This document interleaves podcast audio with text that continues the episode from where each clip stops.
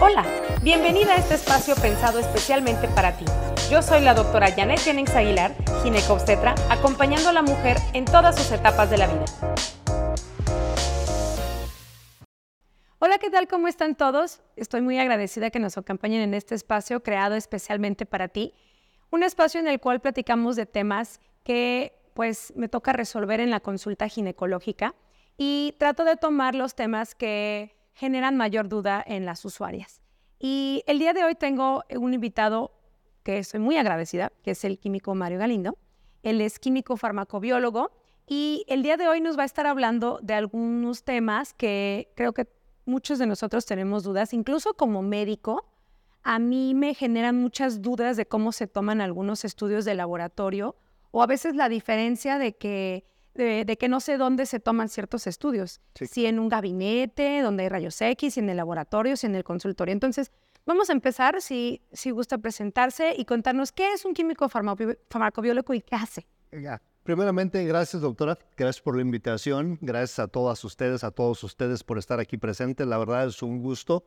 Ahorita fuera de cámaras platicábamos la importancia de la buena relación que debe existir entre el laboratorio, entre el médico, con el objetivo de ayudar más a, a, lo que es lo más importante para nosotros, que son los, que son los pacientes. Entonces, gracias por la oportunidad de estar aquí con, con, con usted y estar aquí con, con sus pacientes. Pues bueno, respondiendo a, a la pregunta, ¿qué es un químico farmacéutico biólogo? Bueno, somos especialistas, somos profesionistas que realizamos diferentes funciones. Por cierto, hoy es Día del Químico. Ah, felicidades a todos los colegas felicidades, que pudieran estar escuchándonos. Hoy es el Día del Químico. Y bueno, comentaba, somos profesionistas que podemos dedicarnos a distintas áreas. La mayoría de nosotros escogemos lo que es el área clínica. Sin embargo, un QFB puede dedicarse a la industria farmacéutica, puede dedicarse a la industria alimenticia, puede hacer investigación.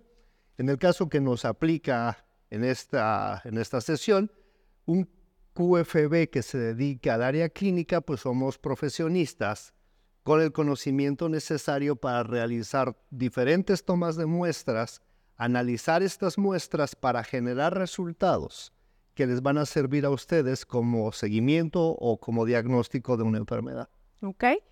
Eso está bien padre, ¿no? Eh, que hay un amplio, una amplia variedad de los trabajos que pueden hacer un, un químico farmacéutico biólogo y está bien padre porque pues en el área médica es absolutamente indispensable lo que el laboratorio nos dice para precisamente poder dar un seguimiento, tratamiento, diagnóstico, cirugía o lo que sea necesario. Cuando pensamos en un laboratorio clínico, a veces pensamos que nada más es la toma de muestra de sangre. Me gustaría que nos cuente ¿qué otras muestras o de qué otros tejidos o secreciones corporales ustedes pueden evaluar? Sí. Pues bien, ahora sí que prácticamente lo que la imaginación nos limite.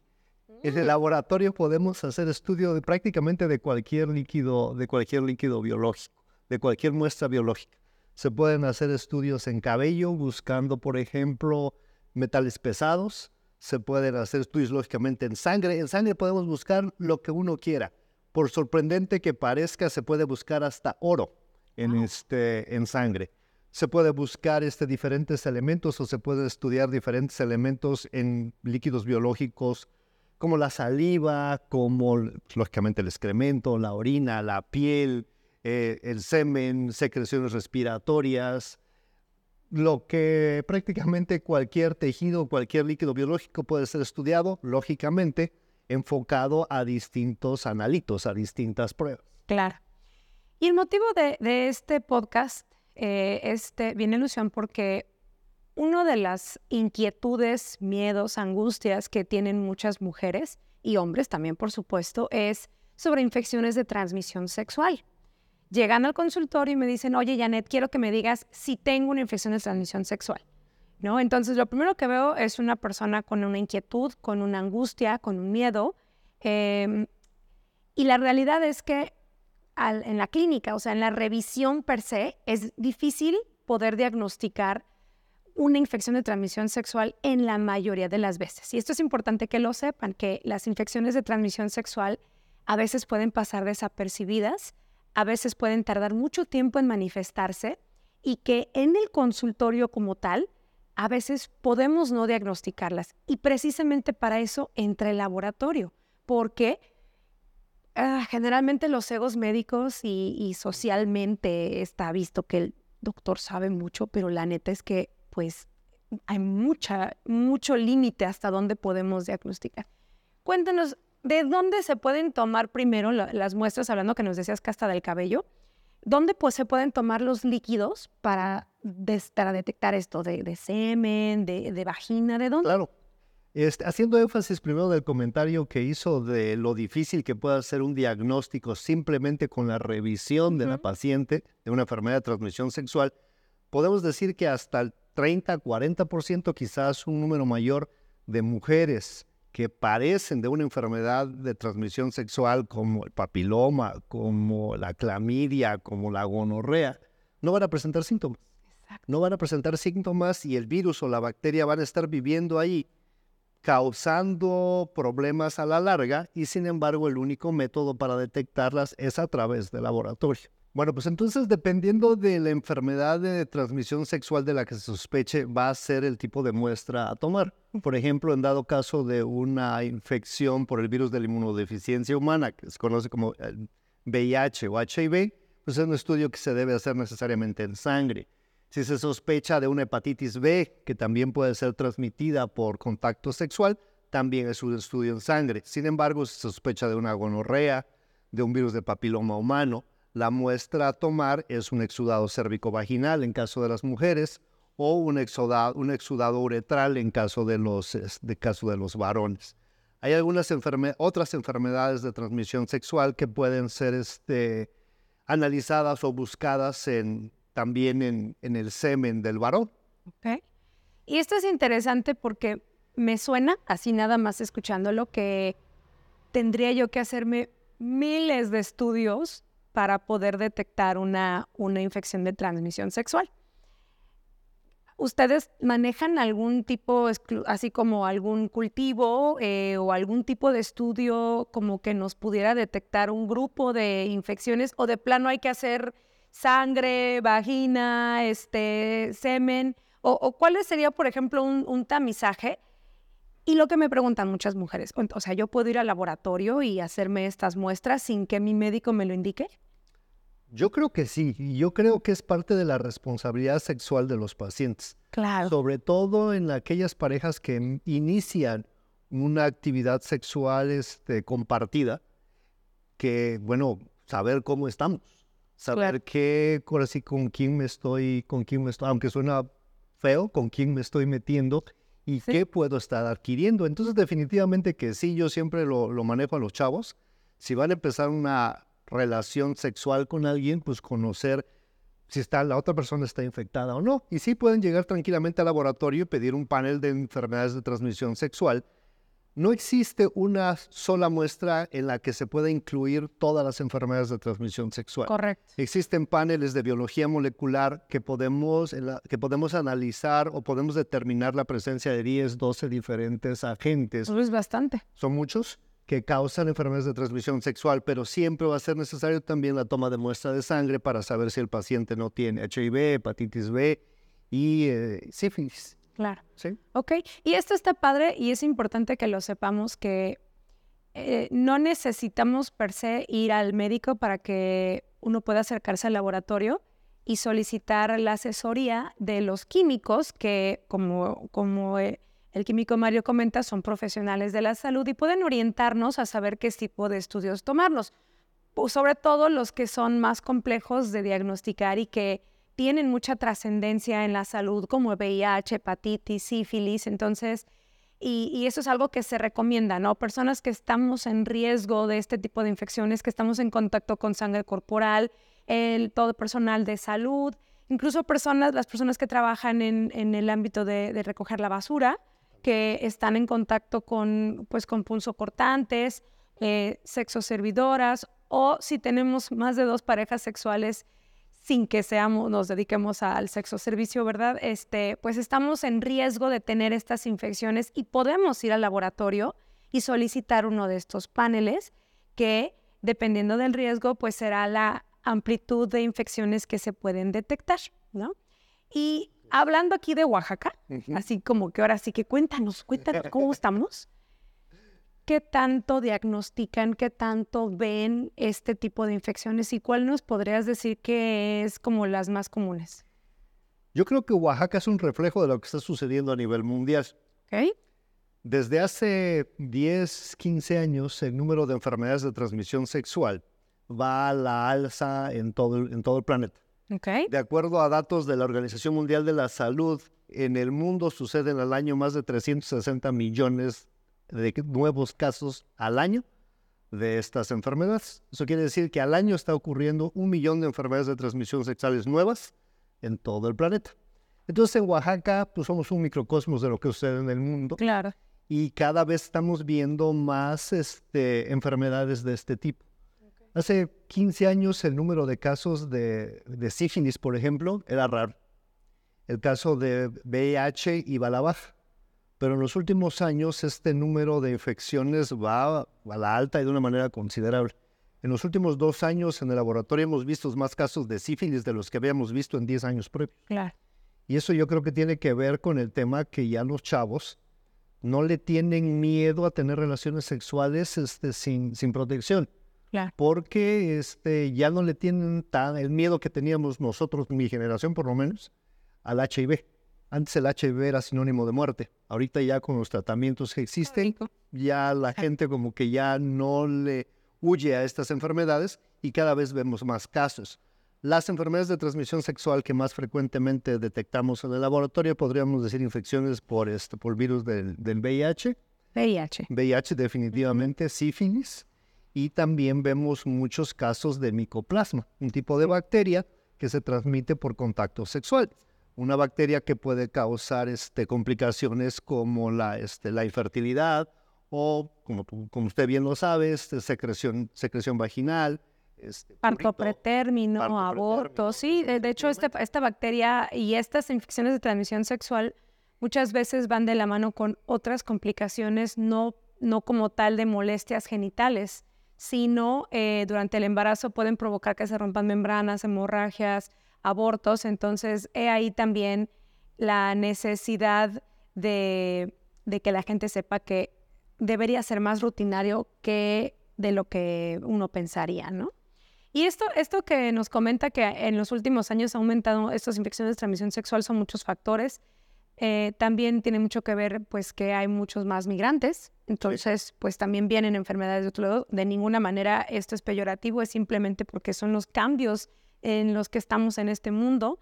También hay diferentes prácticas sexuales y poca información.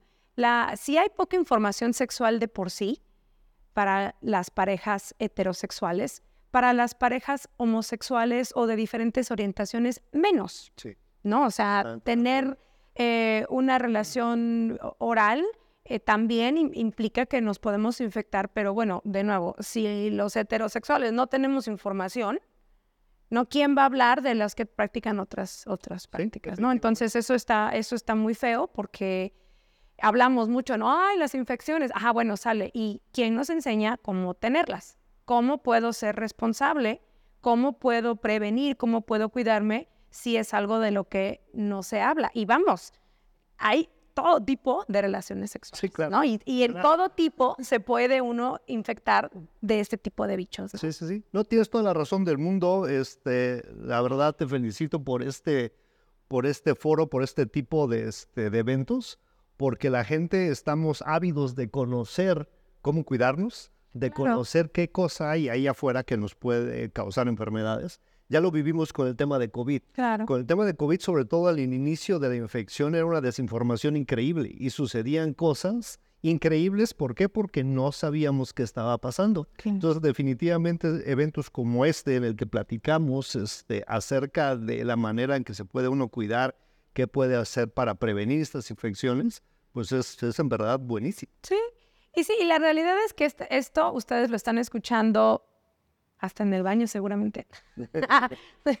en su casa, en la escuela, en el camión, ¿no? en el gimnasio, pensando que esta información está llegando a ustedes en los rincones más íntimos y profundos de sus vidas y esperando que abra las dudas y, a- y siembre esa, in- esa duda de, oye, sí es cierto, nunca había pensado en eso. O que ustedes mismos estén haciendo prácticas no comunes sexuales y que no es juzgar, al contrario, es decir, tienes derecho, la sexualidad se explota y se explora y se vive como cada quien lo quiere, pero no estamos exentos de tener complicaciones en ello.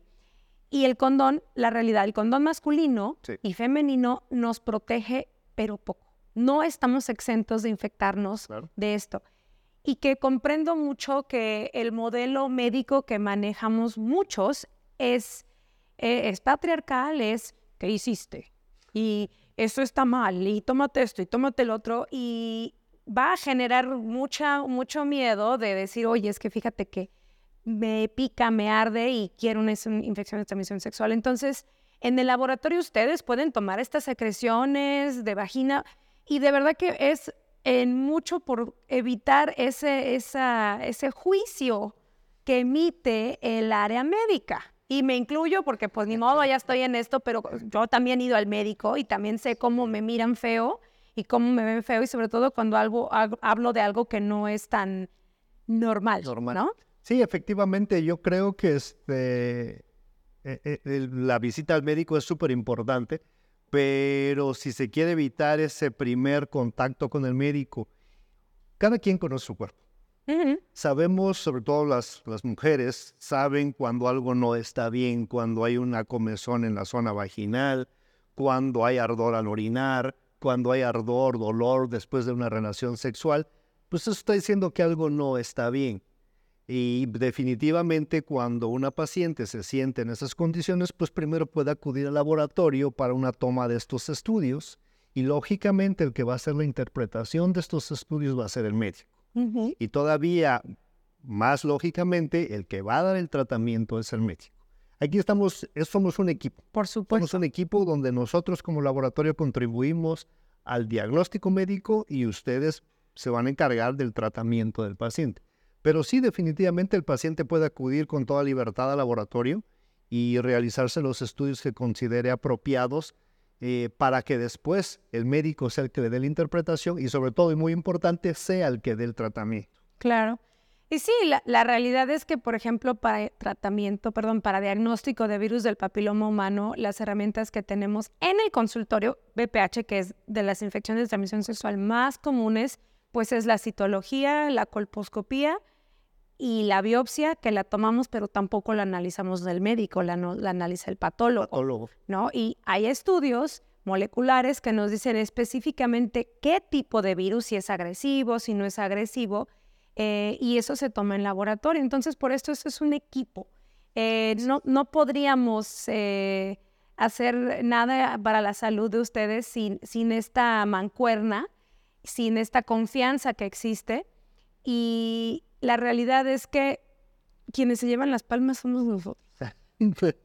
Yo creo que no pasa nada. Este es la, el papel del laboratorio contribuir a generar resultados clínicamente relevantes para ustedes, este, médicos. El laboratorio siempre ha jugado un papel básico en el diagnóstico y apoyo al diagnóstico médico.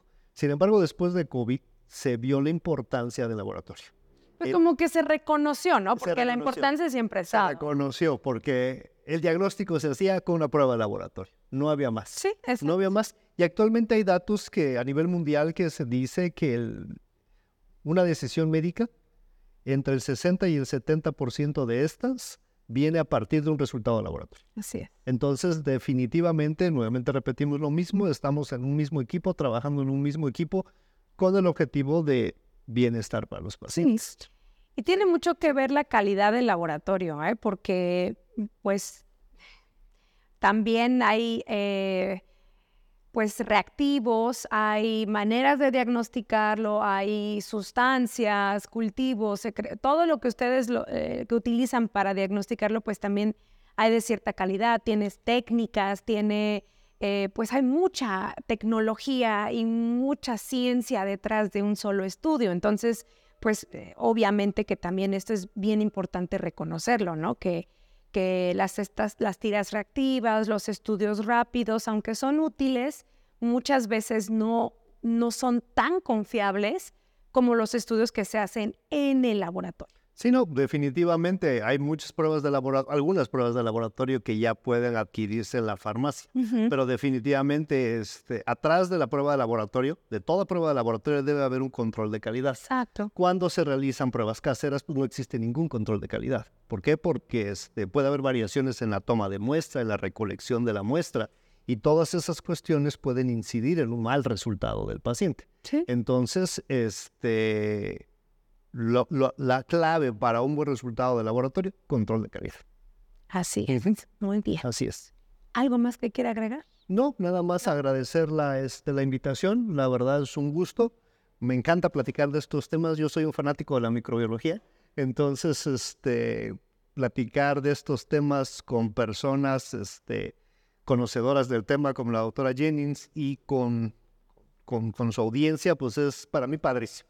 Al contrario, muchas gracias. El Laboratorio Galindo ha sido un pilar en, eh, en mi, eh, Gracias. en mi andar. eh, por supuesto que es una, un gran auxiliar para muchos diagnósticos, tratamientos y de nuevo, eh, muchas de ustedes que han sido pacientes mías y que han sido mis mujeres que me han permitido acompañarlas, pues muchos de los tratamientos, si no es que casi todos, se basan en, en la expertise y en la buena calidad del laboratorio que es Galindo. Pues muchísimas gracias. Y gracias a todos ustedes por su confianza.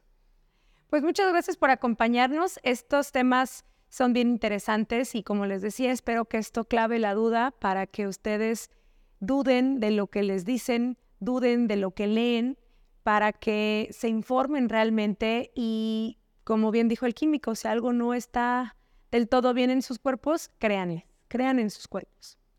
Muchas gracias por escucharnos y Gracias. nos vemos pronto. Buena tarde. Gracias por escuchar este episodio pensado especialmente para ti. Yo soy la doctora Janet Jennings Aguilar, ginecobstetra, acompañando a la mujer en todas sus etapas.